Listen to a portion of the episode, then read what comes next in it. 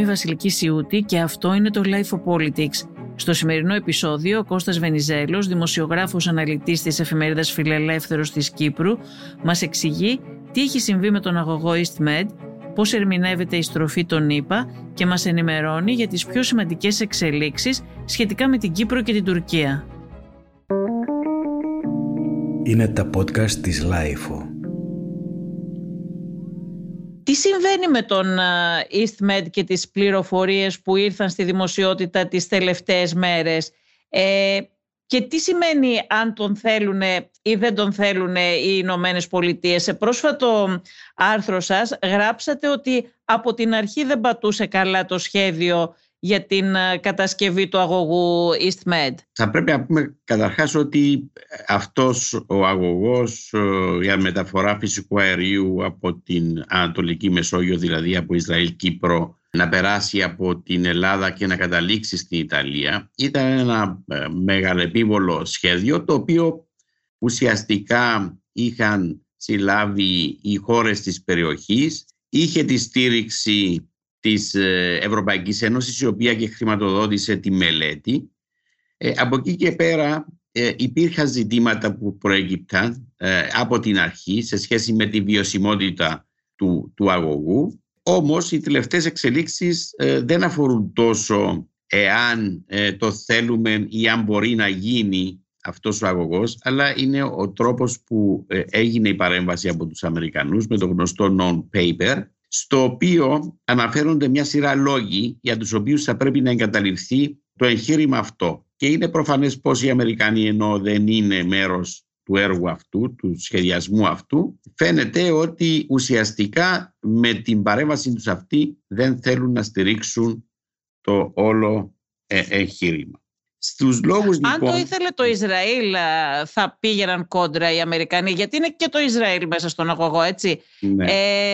Θα πήγαιναν κόντρα οι ΗΠΑ στο Ισραήλ, αν το Ισραήλ πραγματικά το ήθελε. Δηλαδή μήπως και το Ισραήλ δεν το θέλει τελικά. Υπάρχει, παρά το γεγονός ότι υπήρξαν διαβεβαιώσεις από την ίδια κυβέρνηση του Ισραήλ ότι τίποτα δεν αλλάζει, είναι σαφές ότι δεν υποστηρίζουμε την ίδια θέρμη που υποστήριζε τον αγωγό η κυβέρνηση Νετανιάχου. Και εδώ θα πρέπει να κάνω και μία παρένθεση και να θυμίσω το εξής, ότι τον περασμένο Φεβρουάριο υπήρξαν κάποιες πληροφορίες σύμφωνα με τις οποίες η ελληνική κυβέρνηση συζητούσε με την Αίγυπτο αλλαγή όδευσης. Τότε, αν θυμάστε, υπήρξε μια σειρά δημοσιευμάτων σε Αθήνα και Λευκοσία και χρειάστηκαν τουλάχιστον 10 μέρες για να τοποθετηθεί η Αθήνα ότι τίποτε δεν αλλάζει. Αυτό το τι συζητείται τότε νομίζω ενισχύεται και με την τοποθέτηση του κυβερνητικού εκπροσώπου στην Αθήνα προημερών. Που ουσιαστικά... Έχετε δίκιο, το είχαμε ξεχάσει αυτό και δεν είχε φωτιστεί και ιδιαίτερα αυτό στην Αθήνα. Θέλετε να μας πείτε λίγο παραπάνω πληροφορίες γι' αυτό? Ναι, κοιτάξτε, εκείνο που φαίνεται ήταν από τις συνομιλίες των δύο κυβερνήσεων, Αιγύπτου και Ελλάδος. Φάνηκε, υπήρξαν κάποια δημοσιεύματα από τα οποία δεν διαψεύστηκαν, που έλεγε ότι οι δύο κυβερνήσεις συζητούν αλλαγή όδευσης του φυσικού αερίου και την μεταφορά μέσω Αιγύπτου. Μα πώς μπορούσε να γίνει αυτό όμως, όταν η συμφωνία αυτή υπογράφηκε πριν από 2 χρόνια και μάλιστα ο πρόεδρος της Κύπρου, ο κύριος Αναστασιάδης, είχε μιλήσει τότε για ιστορικό γεγονός και είχε πει ότι να, το ότι υπογράφουμε αυτή τη στιγμή τη συμφωνία δείχνει ότι δεν είναι μόνο θεωρία και ότι περνάμε στην πράξη. Ναι, ακριβώς. Αυτό είναι αυτό που λέγαμε, ότι υπήρξαν διάφορες σκιές στο όλο θέμα και αν το βασικό επιχείρημα είναι η βιωσιμότητα, που υπάρχει ένα τέτοιο ζήτημα, τότε θα μπορούσε κανείς να πει ότι υπάρχει ένα επιχείρημα το οποίο αντέχει και στην ανάλυση του, δηλαδή υπό την έννοια ότι όλα τα δεδομένα δείχνουν ότι ο βυθός είναι υπάρχει θέμα με τον βυθό της θάλασσας, υπάρχει θέμα ασφάλειας του αγωγού και αυτό θα στοιχίσει περισσότερα. Όμως δεν είναι τα ζητήματα, για να επανέλθουμε λίγο στους Αμερικανούς. Είπαμε ότι η Αθήνα... το ξεκαθάρισε μετά από 10 μέρες το Φεβρουάριο ότι δεν υπάρχει κάτι, και το ξεκαθάρισαν όταν υπήρξε τηλεφωνική επικοινωνία Αναστασιάδη Μητσοτάκη. Λοιπόν, οι Αμερικανοί, τι λένε οι Αμερικανοί? Ότι αυτός ο αγωγός δεν μπορεί να γίνει, πρώτον για περιβαλλοντικούς λόγους, που αυτό δεν, εγώ το βλέπω λίγο αστείο αν μου επιτρέπετε. Σαν πρόφαση. Το θέμα είναι της βιωσιμότητας, το οποίο είπαμε και προηγουμένως ότι ναι, μπορεί να υπάρξει θέμα βιωσιμότητας και υπάρχει θέμα βιωσιμότητας, αλλά αυτό δεν απέτρεψε τις τρεις κυβερνήσεις να υπογράψουν τον Ιανουάριο του 2020 την συμφωνία, ή του 19, δεν κάνω λάθος, τη συμφωνία στην Αθήνα. Ισραήλ, Ελλάδα, Κύπρος. Απουσίαζε η Ιταλία, που είναι μέρος του σχεδιασμού. Λοιπόν, ο τρίτος λόγος είναι γιατί δημιουργούνται εντάσεις, λένε οι Αμερικανοί. Ποιος δημιουργεί τις εντάσεις? Η Κύπρος, το Ισραήλ και η Ελλάδα? Είναι η Τουρκία. Όχι, μόνο η Τουρκία της. Συνεπώς, ο λόγος αυτός, που για μένα είναι ο πιο σημαντικός, που τίθεται στο non-paper, συμπεριλαμβάνεται με στόχο ουσιαστικά να ικανοποιήσει τις εντός εισαγωγικών ανησυχίες της κατοχικής Τουρκίας, η οποία δεν θέλει με τίποτα να δημιουργηθεί αυτός ο αγωγός. Σημειώνεται εδώ ότι η Τουρκία από την αρχή ζητά, όπως το φυσικό αέριο που θα προκύψει από τις έρευνες στην Ανατολική Μεσόγειο, στην Κυπριακή ΑΟΖ, να περνά μέσω αγωγού στην Τουρκία.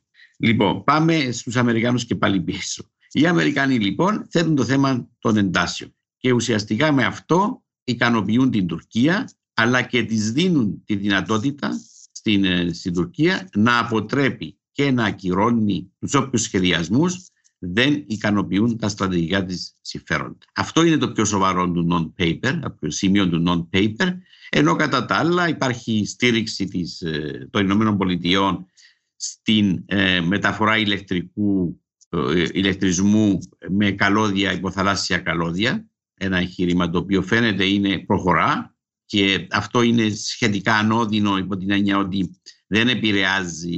δεν επηρεάζεται η Τουρκία, δεν αντιδρά η Τουρκία. Είναι ένα έργο το οποίο ουσιαστικά δεν την αφορά και δεν αντιδρά. Σε αυτό υπάρχει στήριξη από τους Αμερικανούς. Και όπως προκύπτει από το non-paper, υπάρχει και στήριξη στις συνεργασίες, στις περιφερειακές συνεργασίες. Αυτό έχει τη σημασία του, τη συνεργασία 3-3-1, Ελλάδα, Κύπρος, Ισραήλ, στις Ηνωμένες Πολιτείες. Αυτό έχει γίνει μία φορά με τη συμμετοχή του τότε Υπουργού Εξωτερικών επί διακυβέρνησης Τραμπ, και δεν ξανάγινε, γιατί φάνηκε ότι η νέα κυβέρνηση των Ηνωμένων Πολιτείων δεν ευνοούσε τέτοιες συνάξεις, ενδεχομένως για να μην προκαλούνται και οι όποιες αντιδράσεις. Επανέρχεται σε αυτό και στηρίζει, λέει, τις περιφερειακές συνεργασίες.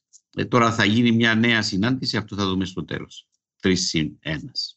Πάντως κάνει λίγο εντύπωση αυτό, και δεν ξέρω αν υπάρχει κάτι και αν έχει εξηγηθεί και αυτή η στάση αυτή η αντίδραση των Ηνωμένων Πολιτειών στον αγωγό, γιατί το State Department δεν στήριζε το τελευταίο διάστημα την Τουρκία, ήταν αρκετά πιεστικό μαζί της, και μάλιστα όχι μόνο τώρα με τη νέα διοίκηση, αλλά και επί Τραμπ. Αν θυμόσαστε, υπήρχε διαφοροποίηση, δηλαδή ενώ ο Τραμπ στήριζε τον Ερντογάν, από το State Department υπήρχε σαφής διαφοροποίηση της πολιτικής γραμμής απέναντι στην Τουρκία. Εμένα η εκτίμηση δική μου είναι πως οι Αμερικανοί, και όχι μόνο οι Αμερικανοί και οι Ισραηλινοί, προετοιμάζουν το έδαφος για την μετά Ερντογάν περίοδο, και προετοιμάζουν το έδαφος χτίζοντας γέφυρες με την Τουρκία από τώρα, έστω και επί Ερντογάν, προβλέποντας ότι με τις εκλογές ο Ερντογάν θα τελειώσει. Έως αυτό είναι μια πρόβλεψη η οποία δεν μπορεί να επιβεβαιωθεί αυτή τη στιγμή. Μπορεί μέχρι το 2023 να τραμπούν τα δεδομένα. Εν πάση περιπτώσει, διαπιστώνεται από πλευράς των Ηνωμένων Πολιτειών ότι γίνονται κινήσεις για επανασυγκόλληση των σχέσεων. Και αυτή είναι μια πολιτική και μια πρακτική που είχαν διαχρονικά οι γραφειοκράτες του State Department, οι οποίοι θεωρούν ότι η Τουρκία είναι πολύ σημαντική για τα δυτικά και αμερικανικά συμφέροντα στην περιοχή και δεν μπορεί να την αφήσουν να εγκαταλείψει, όπως λένε όπως λέμε συχνά σε διάφορες αναλύσεις, το δυτικό μαντρί. Είναι προφανές ότι υπάρχει μία προσέγγιση από τους Αμερικάνους προς την Τουρκία και της Τουρκίας προς τους Αμερικανούς. Και υπενθυμίζεται εδώ ότι πρόσφατα ο Ιμπραχήμ Καλίν, που είναι ο εξαπορείτων σύμβουλος του Ερντογάν και εκπρόσωπος της τουρκικής προεδρίας, είχε στείλει μια επιστολή στους Αμερικανούς, στο State Department, για να τους υπενθυμίσει τη συμφωνία που είχαν κάνει ο Ερντογάν με τον Μπάιντεν στη Ρώμη, στην περιθώριο της Συνόδου Κορυφής των G20, ότι θα πρέπει να δημιουργηθεί ένας μηχανισμός για την συζήτηση των διμερών σχέσεων, όπου εκεί θα έμπαιναν και οι διαφορές που υπάρχουν και τα σημεία αγκάθη που αφορούν τους S400, το F35, τον Γκιουλέν και όλα αυτά. Πράγματι, ο Ερντογάν έχει πεισμώσει ο ίδιος σε σχέση με τη ΣΥΠΑ και όλα αυτά με την προσέγγιση με τον Πούτιν και όλα αυτά που κάνει τελευταία είναι δικές του πολιτικές, και δεν θα μπορούσε κανείς να αποκλείσει ότι σε μια διάδοχη κατάσταση μπορεί πράγματι οι σχέσεις με τις Ηνωμένες Πολιτείες να αναθερμανθούν και να γίνουν ξανά πιο στενές.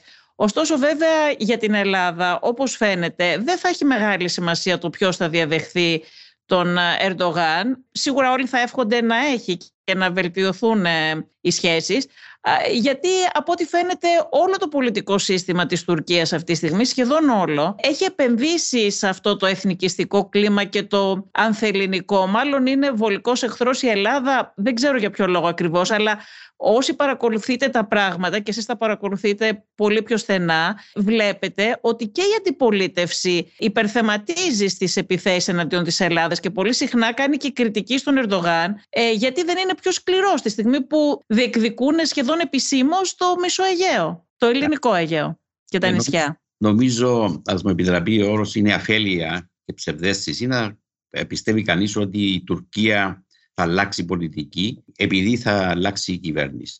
Είναι μια διαχρονική πολιτική, επεκτατική πολιτική, η οποία ουσιαστικά επί Ερντογάν έχει κάνει βήματα προς τα μπρος. Και είναι πιο συγκεκριμένη η επεκτατική πολιτική που θέλει την Τουρκία να αναδειχθεί σε ισχυρό διεθνές πόλο και ισχυρή περιφερειακή δύναμη με την γαλάζια πατρίδα, με τις Αυτή είναι καινούρια όμως. Δεν τα λέγανε παλιά τη γαλάζια πατρίδα, δεν τα λέγανε παλιά αυτά. Να δείχνουν χάρτες με το μισοαιγαίο τουρκικό.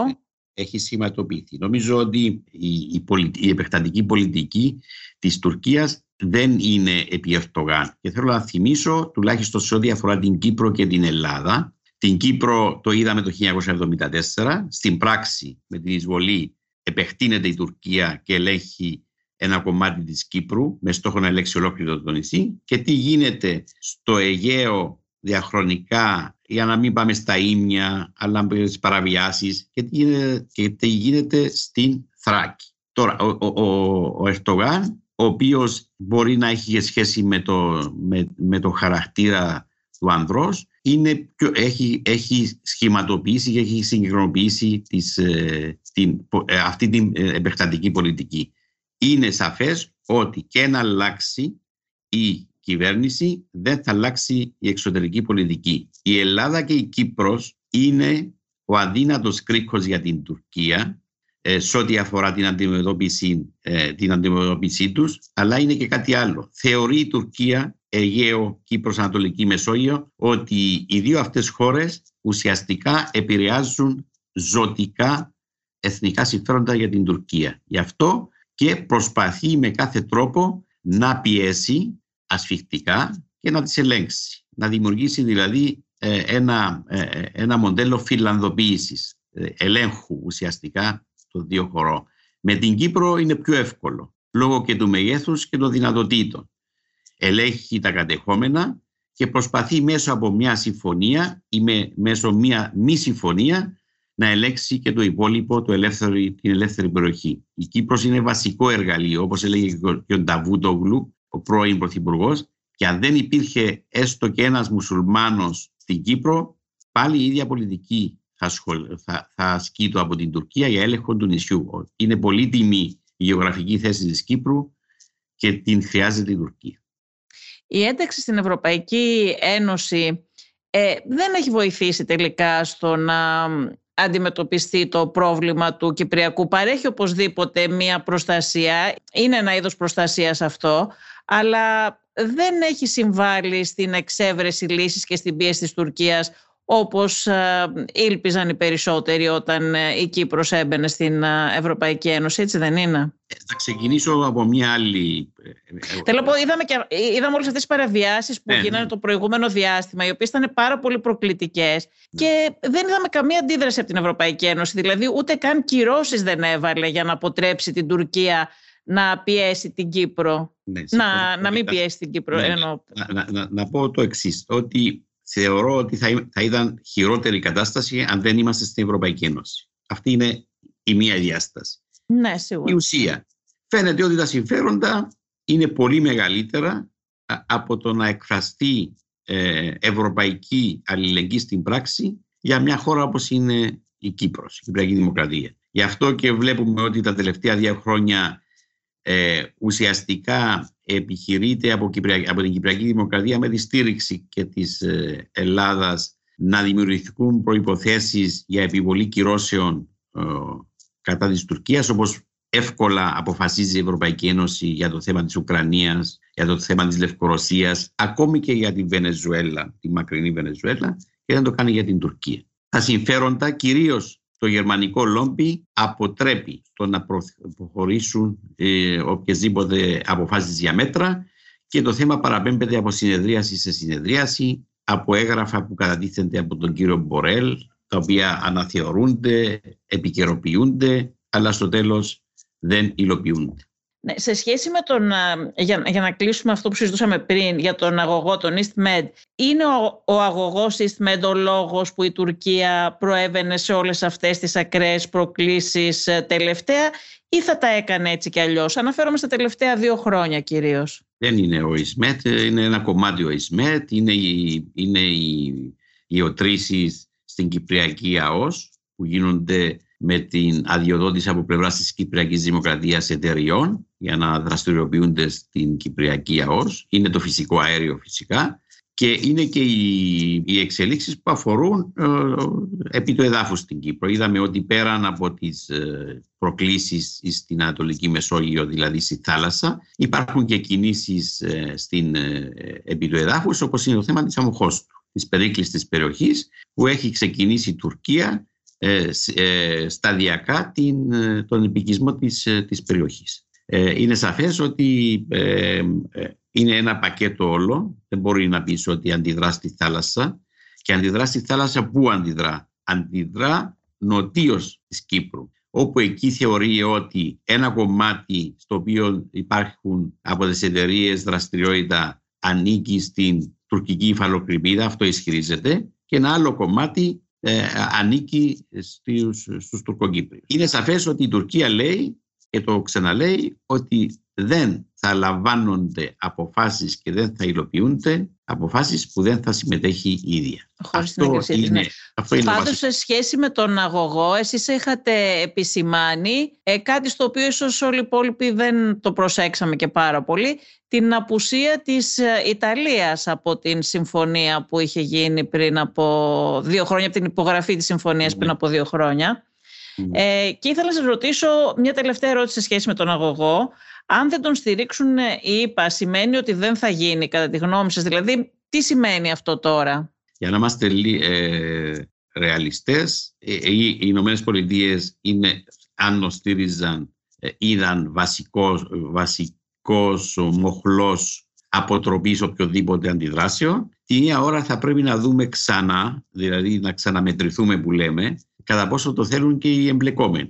Και είπαμε προηγουμένως ότι η νέα κυβέρνηση του Ισραήλ, παρά τις διαβεβαιώσεις που δίνει στη Λευκοσία, δεν φαίνεται να το θέλει πολύ αυτόν τον αγωγό. Φαίνεται ότι προτιμά ενδεχομένως, χρησιμοποιώντας την Κύπρο και την Ελλάδα, να γίνει η όδευση μέσω Αιγύπτου. Η Κυπριακή Δημοκρατία έχει επενδύσει στρατηγικά στο θέμα του αγωγού περισσότερο, και πρέπει να πούμε εδώ ότι το ίδιο η προσέγγιση ήταν και από τον Νετανιάχου, ο οποίος στρατηγικά έβλεπε αυτόν τον αγωγό. Και είναι οπότε με την απόσυρση του Νετανιάχου λέτε ότι και η Ελλάδα τώρα κάπως είχε μια στάση λίγο περίεργη. Μένει μόνο η Κύπρος να το στηρίζει με την ίδια φέρμη. Αντιλαμβάνεστε ότι αν είναι μόνο η Κύπρος που το υποστηρίζει δεν θα γίνει. Τώρα το ζητούμενο είναι να αξιοποιηθεί ο πλούτος, το φυσικό αέριο, και να υπάρξει αξιοποίησή του μέσα από διάφορες άλλες εναλλακτικές. Και ο πρόεδρος Αναστασιάδης στην συνέντευξή του την Κυριακή στο Φιλελεύθερο και στο Βήμα είχε αναφέρει ότι εξετάζονται και εναλλακτικά σενάρια. Ένα σενάριο είναι η όδευση μέσω της Αιγύπτου. Το άλλο σενάριο είναι, και αυτό θεωρώ ότι δεν έχει παίξει πάρα πολύ, ότι η ExxonMobil εκτιμά ότι μπορεί να γίνει ένα τερματικό σταθμό στην Κύπρο. Αν τελικά τα μεγέθη και οι ποσότητες του φυσικού αερίου που θα εντοπιστεί ή στο θαλασσοτεμάχιο 10 είναι αρκετά. Και η εκτίμηση πρώτη που έχουν οι Αμερικανοί, οι οποίοι είναι σε κοινοπραξία με το Κατάρ, ότι είναι αρκετά. Και οπότε μπορεί να επανέλθει το θέμα της δημιουργίας τερματικού σταθμού στην Κύπρο, στο έδαφος. Αυτό όμως θα πρέπει να το θωρακίσουν οι Αμερικάνοι. Αν δηλαδή έχουν αποσύρει τη στήριξή τους σε ένα έργο που είναι το θέμα του αγωγού του EastMed, στο οποίο δεν συμμετείχαν, ένας τερματικός σταθμός στο έδαφος της Κύπρου, για να γίνει και για να μην υπάρξει αντίδραση της Τουρκίας με ό,τι μπορεί να σκεφτεί κανείς ότι θα είναι η αντίδρασή τους, πρέπει να θωρακιστεί από τους Αμερικάνους. Να σας ρωτήσω τώρα για τις εκθέσεις τις τελευταίες του Γενικού Γραμματέα των Ηνωμένων Εθνών για την Κύπρο. Τι λένε αυτές οι νέες εκθέσεις, έχουν κάτι διαφορετικό? Εντάξει, είναι περιγραφή διαφόρων γεγονότων που έχουν καταγραφεί την τελευταία περίοδο, δηλαδή το τελευταίο εξάμηνο, γιατί οι εκθέσεις αυτές η μία αφορά το Κυπριακό και η άλλη την δραστηριότητα της ειρηνευτικής δύναμης που εδρεύει στην Κύπρο, υποβάλλονται κάθε 6 μήνες. Υπάρχει και ένα ψήφισμα ανανέωσης της ιδείας της ΟΥΝΦΙΚΥΠ. Εκεί λοιπόν γίνονται διάφορες καταγραφές. Εγώ απλώς θα σημειώσω ότι στις εκθέσεις αυτές, στη μία έκθεση που αφορά το Κυπριακό υπάρχουν μόνο 4 αναφορές στην Τουρκία και στην έκθεση για την ΟΥΝΦΙΚΥΠ 1. Λοιπόν, χωρίς να μπαίνω στην ουσία, λέω ότι ένα θέμα το οποίο είναι εισβολής και συνεχιζόμενης κατοχής από την Τουρκία δεν αναφέρεται στην Τουρκία. Αναφέρεται στις δύο πλευρές, δηλαδή στους Ελληνοκύπριους και στους Τουρκοκύπριους, και θεωρεί ο Γενικός Γραμματέας ότι η καλύτερη οδός για να λυθεί το Κυπριακό είναι μέσα από διάφορα μέτρα οικοδόμησης εμπιστοσύνης. Άρα είναι υποβάθμιση του προβλήματος, έτσι όπως το αναφέρεται. Ναι, τα μέτρα οικοδόμησης εμπιστοσύνης 47-48 χρόνια μετά την εισβολή είναι ένα εργαλείο συντήρησης της κατάστασης που υπάρχει του κατοχικού στάτους κουβό. Μεταβαρός γιατί γίνεται? Υπήρξαν κάποιες κινήσεις για άνοιγμα της περιοχής. Έχουν ανοίξει ένα τμήμα του παραλιακού μετόπου. Απλώς να πούμε εδώ με την Αμμόχωστο τι συμβαίνει, γιατί υπάρχουν και κόσμος που προφανώς δεν έχει εικόνα. Με την κατάληψη το 1974 τον Αύγουστο της πόλης της Αμμόχωστου, ένα κομμάτι, το παραλιακό μέτωπο, οι Τούρκοι δεν το είχαν επικίσει. Προφανώς για να το χρησιμοποιήσουν διαπραγματευτικά. Με βάση τα ψηφίσματα των Ηνωμένων Εθνών, ευθύνη για την περιοχή εκείνη έχει ο κατοχικός στρατός, ο τουρκικός κατοχικός στρατός. Αυτή η περιοχή είναι περίκλειστη, δηλαδή δεν μπορούσε μέχρι πρόσφατα να υπάρξει είσοδος κανενός, πλην ενός μικρού κομματιού που έμπαιναν οι Τούρκοι αξιωματικοί για μπάνιο το καλοκαίρι. Και το τελευταίο χρόνο ξεκίνησε το άνοιγμα της περιοχής. Έχουν φτιάξει δρόμους που οδηγούν στο τμήμα εκείνο της παραλίας, και τον Ιούλιο και τον Νιόβρη, στην επέτειο της ανακήρυξης του ψευδοκράτους, ανακοινώθηκε ότι ένα μικρό τμήμα της περίκλεισης της περιοχής θα διορθωθεί και θα κληθούν οι νόμιμοι ιδιοκτήτες να προσφύγουν σε μια επιτροπή στα κατεχόμενα για να διεκδικήσουν τις περιουσίες τους. Ο στόχος ποιος είναι? Ο στόχος είναι να παρασύρουν ιδιοκτήτες, ελληνοκύπριους ιδιοκτήτες, να πάνε στην επιτροπή περιουσιών που έχουν συστήσει στα κατεχόμενα και να μπουν σε μια ατέρμονη συζήτηση νομική, να πείσουν και να τεκμηριώσουν ότι η περιουσία είναι δική τους. Απότερος στόχος είναι να αγοραστούν οι περιουσίες από τους Ελληνοκύπριους και να γίνει εκεί ένα κομμάτι καθαρά τουρκικό. Το θέμα είναι ότι αλλάζει το status quo.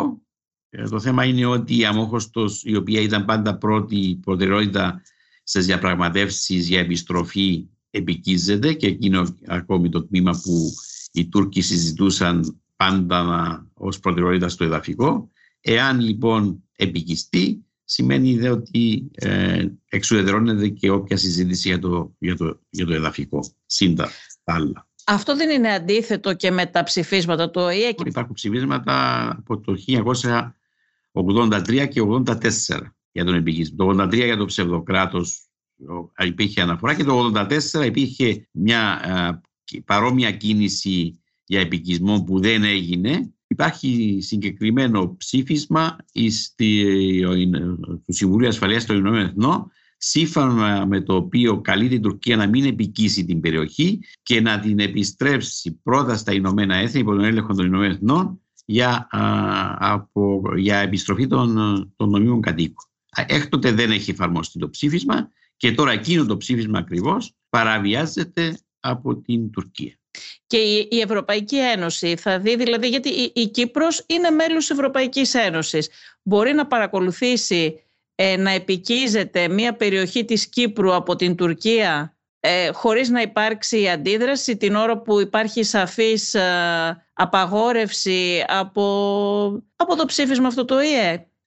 Αυτό είναι και το θέμα που συζητούσαμε στην αρχή, ότι δηλαδή η Ευρωπαϊκή Ένωση στα πλαίσια της κοινοτικής αλληλεγγύης θα έπρεπε να αντιδράσει αμέσως και να αντιδράσει με μέτρα κυρώσεις κατά της Τουρκίας. Όμως, επειδή είναι μια πολύ ομή παραβίαση αυτή όμως και είναι επικισμός μιας περιοχής που ανήκει στην Ευρώπη, στην Ευρωπαϊκή Ένωση, από μια άλλη χώρα, από την Τουρκία. Εντάξει, ασχολούνται φαίνεται περισσότερο με την Ουκρανία και με τη Λευκορωσία από ότι με την Κύπρο, γιατί η Κύπρος απλώς είναι... αυτές οι δύο χώρες δεν είναι μέλη της Ευρωπαϊκής Ένωσης, όμως ενώ η Κύπρος είναι. Ακριβώς, αυτό ακριβώς είναι, ότι ενώ εμείς είμαστε κράτος μέλος, δεν τη χάνουμε της ίδιας μεταχείρισης που τη χάνουν μη μέλη. Με τον επικισμό της κατεχόμενης Κύπρου συνεχίζει το επικισμό στην κατεχόμενη Κύπρο? Κοιτάξτε, υπάρχει ένας μεγάλος αριθμός που ξεκίνησε να έρχεται βασικά μετά το 1974, η πρώτη το 1975 με το επιχείρημα από τους Τούρκους ότι θα έπρεπε να μην αφαιθεί η περιοχή να ερημώσει, γιατί ο πληθυσμός που μετακινήθηκε ήταν πολύ μικρότερος από ότι δηλαδή μεταφέρθηκαν περίπου 70-80.000 Τουρκοκύπροι ή και λιγότεροι από τις ελεύθερες περιοχές στα κατεχόμενα και μπήκα στις περιουσίες των Ελληνοκυπρίων. Από εκεί και πέρα όμως θα πρέπει να πούμε ότι έφυγαν από τα κατεχόμενα πρόσφυγες 170.000. Ξεκίνησαν σιγά σιγά να φέρνουν επίκους και μέχρι σήμερα, αν και δεν υπάρχει σαφής ξεκάθαρη εικόνα, θεωρείται ότι οι έπικοι μπορεί και να είναι περισσότεροι από τους Τουρκοκύπριους στα κατεχόμενα. Διότι δεν είναι μόνο η μεταφορά, είναι και το θέμα ότι αυτοί που ήρθαν έκαναν παιδιά, τα παιδιά έκαναν άλλα παιδιά, οπότε μεγαλώνει ο πληθυσμός των επίκων. Και πρέπει να σας πω ότι συμβίωση των Τουρκοκύπριων με τους Τούρκους επίκους που έρχονται είναι χωρίς προβλήματα. Είναι δύο κόσμοι διαφορετικοί, για να το πούμε έτσι πολύ περιγραφικά. Είναι κυρίως αυτοί που μεταφέρονται είναι από τα βάθη της Ανατολίας, είναι άλλη νοοτροπία, είναι άλλη πολιτιστική αντίληψη των πραγμάτων. Οι Τουρκοκύπροι είναι πιο κοντά σε εμάς, στην νοοτροπία και στον τρόπο σκέψης. Δεν είναι φανατικοί θρησκευόμενοι. ενώ οι επικοί είναι. Και είναι δύο παράλληλοι κόσμοι που ζουν μαζί. Δεν υπάρχουν αντιπαραθέσεις, πρέπει να πούμε. Απλώς υπάρχει μια συμβίωση δύο διαφορετικών κόσμων, δύο διαφορετικών προσεγγίσεων στο διαφορά τη ζωή και τον τρόπο συμπεριφοράς. Εκφράζεται και πολιτικά αυτό. Εκφράζεται πολιτικά. Φαίνεται ότι είναι καθοριστική η ψήφος των επίκων σε ό,τι αφορά το ποιος θα αναδειχθεί μέσα από τις εκλογές τα κατεχόμενα. Υπάρχει και κόμμα των επίκων, αλλά αυτό δεν είναι ισχυρό. Φαίνεται ότι οι περισσότεροι μπαίνουν σε άλλα κόμματα που είναι τις πιο δυνατά, πιο ισχυρά. Σαφώς και επηρεάζουν. Νομίζω ότι και φάνηκε στην τελευταία αναμέτρηση Ακιντζή Ταταρ, όπου περιοχές που κατοικούν περισσότερων έπικοι έδωσαν σαφές προβάδισμα προς τον Ταταρ. Και αυτό γίνεται με παρέμβαση της Άγκυρας. Άλλωστε στα κατεχόμενα, έτσι για να δώσουμε μια εικόνα, αυτός που διοικεί είναι ο λεγόμενος Τούρκος πρέσβης. Έχει ένα μηχανισμό ελέγχου των πάντων. Είναι αυτός που αποφασίζει και, το καθολικό καθεστώς εκτελεί. Ο βασικός υπεύθυνος των κατεχομένων, ο υπερνομάρχης, είναι ο αντιπρόεδρος Οκτάι, ο αντιπρόεδρος της Τουρκίας, ο κ. Οκτάι, ο οποίος έχει την ευθύνη των κατεχομένων της Κύπρου. Αυτός πηγαίνει, έρχεται εδώ, αλλά ως εκπρόσωπος του είναι ο Τούρκος πρέσβης, ο οποίος εκεί λαμβάνονται οι αποφάσεις, από εκεί φεύγουν οι εντολές. Θεωρείτε ότι είναι μια περίοδος ανακατανομής ισχύως στην ευρύτερη περιοχή?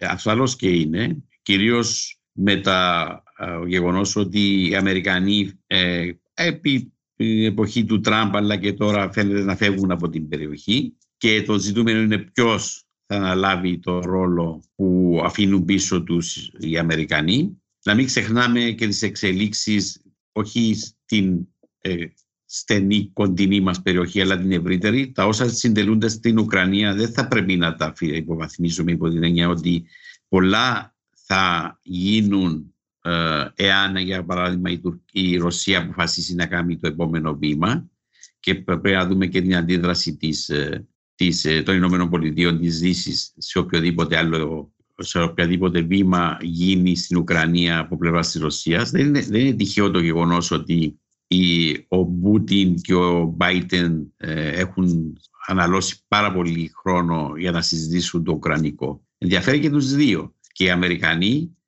τους ενδιαφέρει να αποτρέψουν τη Ρωσία να εισβάλλει στην Ουκρανία.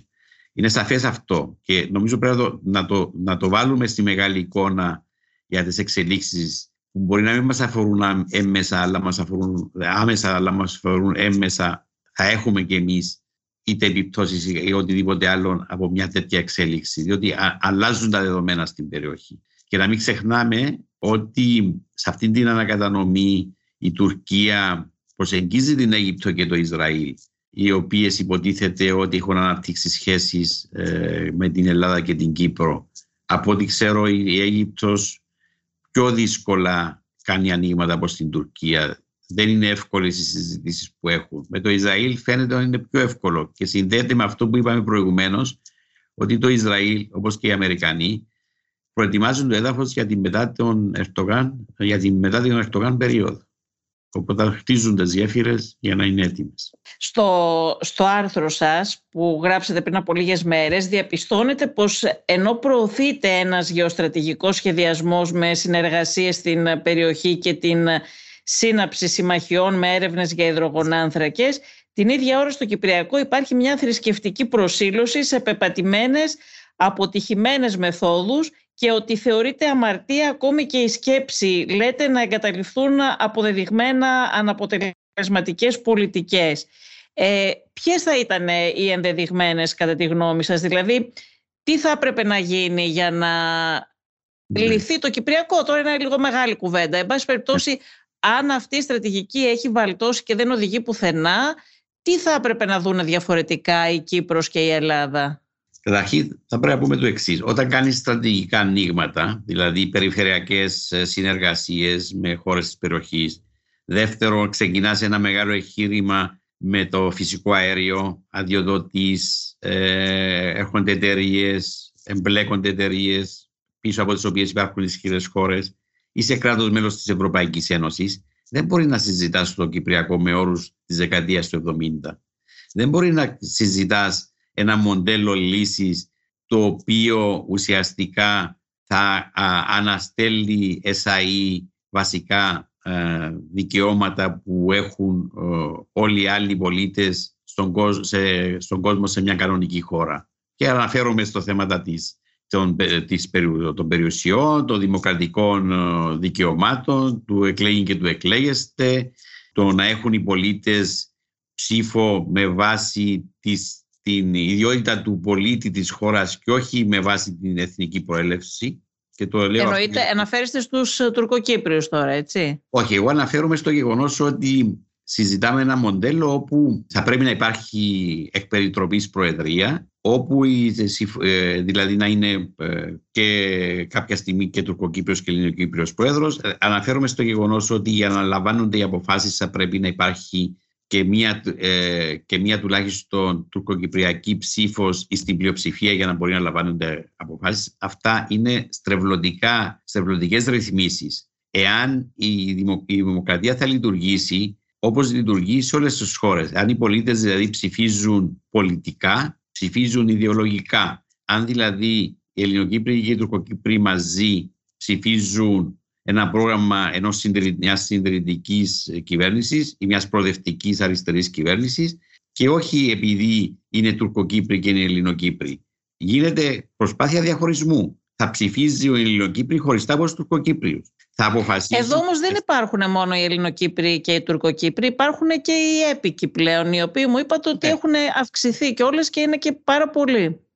Πόσοι θα μείνουν μετά τη λύση είναι ένα ερώτημα. Και πόσοι θα είναι... Γιατί να μην μείνουνε. Αν η πολιτική της Τουρκίας είναι να στείλει κι άλλους, για παράδειγμα, μετά. Κοιτάξτε, πρέπει, αυτό που συζητάτε στις συνομιλίες είναι ουσιαστικά να μειωθεί δραστικά. Ξεκινάει από την αρχή ότι ο επικισμός είναι έγκλημα πολέμου. Αυτό είναι διεθνώς αναγνωρισμένο. Από εκεί και πέρα, αν υπάρχουν κάποιες ιδιαίτερες... Εγώ σας λέω τώρα, σας περιγράφω στα πλαίσια της μιας συμφωνίας. Εάν υπάρχουν ιδιαίτερες ανθρωπιστικά ζητήματα, μπορούν να μείνει ένας αριθμός. Δεν μπορεί όμως όσοι ήρθαν μένουν. Είναι αλλίωση του δημογραφικού χαρακτήρα της χώρας. Διότι ήρθαν παράνομα. Δεν ήρθαν με βάση τις διαδικασίες. Δεν μπορούν να μείνουν, διότι αλλάζουν τα δεδομένα και επί του εδάφους. Δηλαδή, στη βάση μιας λύσης, συζητιέται να φύγουν οι έπικοι. Ναι, αυτό συζητιέται, είναι η θέση που βάζουμε εμείς. Τώρα, θα πρέπει να πούμε ότι υπάρχουν κινήσεις από πλευράς της ελληνικής πλευράς, ας πούμε, για να μείνει ένας αριθμός. Κάποτε συζητήτω να μείνει ένας αριθμός 50.000. Υπάρχει καλή προσέγγιση που λέει ότι ξεκινάμε ότι φεύγουν όλοι και από εκεί και πέρα θα εξετάσονται κάποιες ειδικές περιπτώσεις. Για παράδειγμα, μειχτή γάμη, έτσι. Ή κάποιοι που, είναι που έχουν κάποιο ιδιαίτερο λόγο να μείνουν. Αλλά αυτό είναι ένα περίπλοκο θέμα το οποίο είναι στα πλαίσια των διαπραγματεύσεων, οι οποίες δεν υπάρχουν σήμερα. Οπότε συζητάμε θεωρητικά. Και μια τελευταία ερώτηση. Πιστεύετε ότι η Ελλάδα κάνει όσα πρέπει για να αναδείξει το πρόβλημα της συνεχιζόμενης κατοχής και να εκδηλώσει την αλληλεγγύη της στην Κύπρο? Και όχι μόνο η δική σας άποψη, θα ήθελα και την αίσθηση που υπάρχει στην Κύπρο. Αν θεωρεί ότι η Ελλάδα κάνει όλα όσα θα έπρεπε ή αν υπάρχει κάποιο είδους, ας το πω, παράπονο, εν πάση περιπτώσει, ή αν θεωρεί ότι δεν γίνονται αρκετά από την πλευρά της Ελλάδας. Εγώ θα έλεγα το εξής, ότι για την Κύπρο η Ελλάδα είναι το μοναδικό πραγματικό στήριγμα. Δηλαδή, αν, ας πούμε, ζητήσουμε στήριξη από τη Ρωσία, τη Γαλλία, τους Αμερικανούς, τους οποιουσδήποτε άλλους, αυτό πάντα υπάρχει στη σκέψη ότι για να μας βοηθήσουν κάτι θα ζητήσουν. Πρέπει να έχουν συμφέρον, ναι. Στην Ελλάδα υπάρχει μια άλλη σχέση. Τώρα, αν είμαστε ικανοποιημένοι, Εγώ θα έλεγα το εξής, ότι ακόμη και να μην έχουμε τη σχέση που έχουμε, δηλαδή να είμαστε Έλληνες της Κύπρου και Έλληνες της Ελλάδος, η Ελλάδα θα έπρεπε να ήθελε να είναι στην Κύπρο, να είναι στην περιοχή για στρατηγικούς λόγους. Όταν οι Γάλλοι θέλουν βάσεις, οι Εγγλέζοι έχουν βάσεις, οι Ρώσοι θέλουν να σταθμεύουν, οι Αμερικάνοι θέλουν να χρησιμοποιούν την Κύπρο.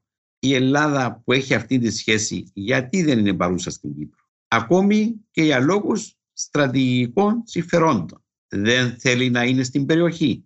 Η Κύπρος προσφέρεται για την Ελλάδα πιο εύκολα που μπορεί να προσφερθεί σε άλλους. Αυτό είναι ένα ερώτημα το οποίο δεν απαντάται από την Αθήνα. Χρειάζονται να γίνουν περισσότερα. Η Κύπρος δεν μπορεί να αντιμετωπίζεται ως πονοκέφαλος ή ότι φορτώνεται στην Ελλάδα. Δεν φορτώνεται στην Ελλάδα. Αν είναι πρόβλημα το ότι δημιουργείται ένταση με την Τουρκία λόγω της Κύπρου, δεν είναι έτσι. Η Τουρκία μας βλέπει ενιαία. Ενιαία μας βλέπει τον ελληνισμό και την Ελλάδα και την Κύπρο. Και ενιαίος είναι ο σχεδιασμός, ο επεκτατικός σχεδιασμός σε βάρος της Ελλάδας και της Κύπρου. Και εμείς πρέπει να αντιμετωπίζουμε την Τουρκία ενιαία, γιατί είναι απέναντι μας ένας εχθρός. Είναι εχθρός. Μα η Τουρκία το έχει αποδείξει αυτό, ότι δεν σταματάει πουθενά. Το τελευταίο διάστημα βάζει συνέχεια καινούργια πράγματα στις παράλογες διεκδικήσεις της. Το τελευταίο διάστημα αμφισβητεί την ελληνική κυριαρχία στα νησιά. Ξεκάθαρα το βάζει αυτό το θέμα. Οπότε πια Κύπρος έχει, από τότε έχει ξεφύγει πάρα πολύ η Τουρκία στο τι διεκδικεί και διεκδικεί όλο και περισσότερα πλέον. Βεβαίως, ακριβώς. Και θα πρέπει επιτέλους να το αντιληφθούμε αυτό, ότι θα πρέπει να διαμορφώσουμε μια στρατηγική αποτροπής και μια στρατηγική ανάπτυξης πρωτοβουλειών. Για να αναγκαστεί η Τουρκία να συζητήσει με την Κύπρο και την Ελλάδα και να λύσει μέσα στα πλαίσια του διεθνούς δικαίου τις όποιες διαφορές θεωρεί ότι υπάρχουν, που δεν υπάρχουν διαφορές, ενώ δεν υπάρχουν διαφορές που μπορεί να λυθούν γιατί μας χωρίζει κάτι, μας χωρίζει η επεκτατική πολιτική της Τουρκίας σε βάρος της Ελλάδος με τις διεκδικήσεις και μας χωρίζει το γεγονός ότι κρατά τη μισή Κύπρο με στρατό και με την παρουσία επίκων. Η συμμαχία με τη Γαλλία πιστεύετε ότι θα βοηθούσε? Γιατί η Γαλλία βέβαια δεν το κάνει από καλοσύνη, το κάνει γιατί έχει συμφέροντα. Θέλει να είναι αυτή στην περιοχή και έχουν συγκρουόμενα συμφέροντα με την Τουρκία. Και φυσικά και την Ελλάδα και την Κύπρο τη συμφέρει περισσότερο να είναι οι Γάλλοι στην περιοχή από το να είναι οι Τούρκοι. Πιστεύετε ότι θα βοηθούσε, δηλαδή θα συνέβαλε στην αντιμετώπιση της Τουρκίας μια συμμαχία της Κύπρου και της Ελλάδας με τη Γαλλία? Θεωρώ ότι πρέπει να αξιοποιούμε όλες τις χώρες οι οποίες είτε τα συμφέροντά τους συμπίπτουν τώρα είτε διαχρονικά. Με τη Γαλλία συμπίπτουν τα τελευταία χρόνια κάποια στρατηγικά συμφέροντα λόγω της τάσης της Τουρκίας και της συμπεριφέρειας της Τουρκίας να αξιοποιούνται. Υπάρχουν εμπλεκόμενα συμφέροντα τα οποία θα πρέπει να αξιοποιούνται, να βρίσκουμε τον κοινό τόπο και να πορευόμαστε μαζί. Η Κύπρος έχει προσφέρει στη Γαλλία τη δυνατότητα να σταθμεύουν ναυτικές δυνάμεις της στο νησί, στο στρατιωτικό λιμάνι του Σομαρί. Της έχει προσφέρει τη δυνατότητα να σταθμεύουν αεροσκάφη της στην αεροπορική βάση Ανδρέας Παπανδρέου στην Πάφο. Αυτά όμως ακόμη δεν έχουν γίνει ή γίνονται περιστασιακά. Εκείνο το οποίο έχει σημασία είναι να χτιστεί μια συμμαχία η οποία να έχει και την αμυντική διάσταση μέσα. Να μην είναι μόνο δηλαδή πολιτικών διακηρύξεων, να υπάρχει και η αμυντική διάσταση. Δεν θεωρώ ότι κάποιος θα πολεμήσει εκ μέρους μας, όμως ισχυροποιείται η Κύπρος, η περιοχή, από την παρουσία των Γάλλων ή των οποιοδήποτε άλλων, και από εκεί και πέρα είναι θέμα του κράτους της Κύπρου να ενισχύσει τη δική του άμυνα. Καλά, οι Γάλλοι δεν θα πολεμούσαν για να βοηθήσουν τους Κύπριους ή τους Έλληνες, θα πολεμούσαν για να διώξουν τους Τούρκους από την περιοχή σε περίπτωση που θέλανε να εισβάλλουν. Θέλω να πω, δεν θα το κάνανε για λόγους στρατηγικών τους συμφερόντων, θα το κάνανε. Οι Γάλλοι έχουν την Total, η οποία δραστηριοποιείται στην Κυπριακή ΑΟΖ. όπως και οι Αμερικάνοι την ExxonMobil, όπως και οι Ιταλοί την Eni. Έχουν δηλαδή συμφέροντα δικά τους στην Κύπρο, τα οποία πρέπει να υπερασπιστούν προφανώς, έτσι, αφού είναι συμφέροντα δικά τους, εθνικά. Είστε καθόλου αισιόδοξος ότι μπορεί το επόμενο διάστημα να προχωρήσουν κάποια πράγματα, να βρεθούν κάποιες λύσεις και να αντιμετωπιστεί η επιθετικότητα της Τουρκίας? Δεν βλέπω προοπτικές αυτή τη στιγμή. Η Τουρκία είναι πάρα πολύ επιθετική. Έχουμε εισέλθει και σε μια χρονιά προεκλογική για την Τουρκία. Ο Ερντογάν γίνεται πιο επιθετικός όσο χάνει η δημοτικότητα του και τα ποσοστά του κόμματος του. Οπότε δεν είναι, θεωρώ, κατάλληλη περίοδος για να γίνει οτιδήποτε. Αν πείτε, ούτε προηγουμένως ήταν, αλλά ιδιαίτερα τώρα έχουμε εισέλθει σε μια περίοδο όπου ο Ερντογάν, η προσοχή του είναι στο να κερδίσει το χαμένο έδαφος στην εσωτερική πολιτική σκηνή. Και αυτό δεν ευνοεί, μάλλον πιο επικίνδυνος γίνεται, και αυτό θα πρέπει να το προσέξουμε. Ωραία, σας ευχαριστώ πάρα πολύ. Να είστε καλά. Ευχαριστώ. Ακούσατε τη Βασιλική Σιούτη και το Life of Politics, το οποίο φιλοξένησε τον δημοσιογράφο αναλυτή από την Κύπρο, Κώστα Βενιζέλο. Αν θέλετε να ακούτε τη σειρά podcast Life of Politics της Life of, μπορείτε να μας ακολουθήσετε στο Spotify, στα Apple Podcast και στα Google Podcast. Είναι τα podcast της Life of.